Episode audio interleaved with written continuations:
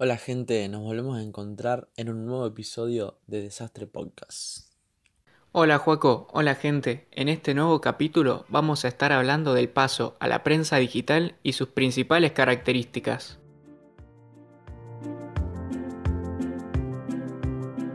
Si bien se cree que la prensa escrita se originó en el Imperio Romano en el año 59 a.C., donde las noticias se pegaban en un tablón para que los ciudadanos puedan acercarse a leer, recién fue en 1440 cuando Gutenberg inventó la imprenta, herramienta usada a lo largo de la historia para la impresión de la prensa. De ahí en adelante, con el aumento demográfico sumado al decrecimiento del alfabetismo, la prensa escrita se situó como el medio masivo primordial. Así, primero en Europa y después en el resto del mundo, comienzan a surgir los diarios o periódicos. El primero de estos, realizado con imprenta del que se tiene registro, data del año 1506 en Viena.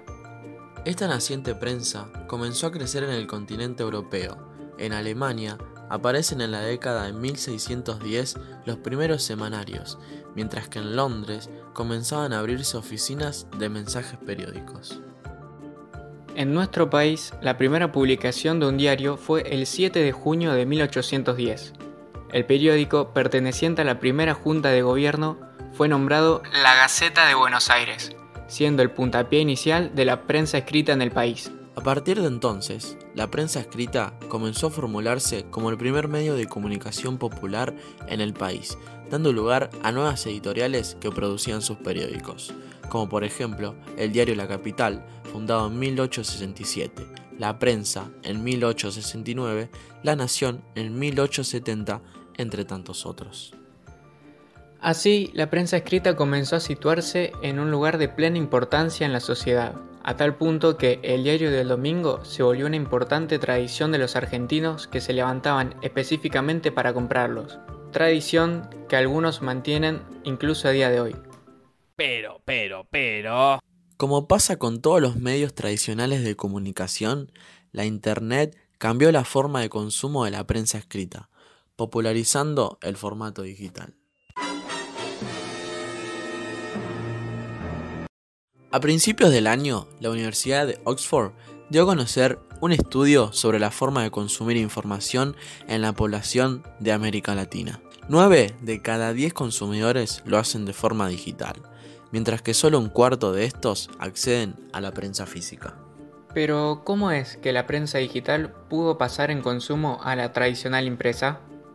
Primero, así como los diarios salían en formato físico, las redacciones también empezaron a colgar sus noticias en la web del medio.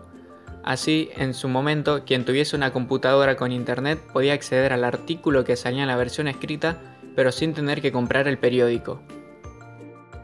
Ahora, haciendo una comparación entre el formato digital y el físico, hoy el papel parece obsoleto. Con un celular, cualquier persona ya puede consumir su medio preferido. Además que el celu ocupa menos espacio que el diario. ¿Y cómo se accede a esos medios digitales? Así como mencionamos anteriormente, los medios digitales se pueden consumir en celulares como en computadoras.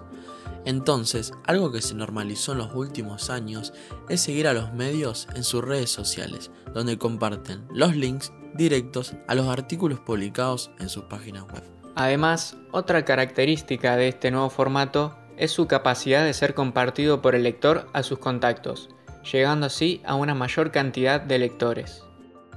De todas formas, hay una característica de la prensa digital que no posee la gráfica y la vuelve de mayor predilección para sus consumidores. Esta es la actualización constante.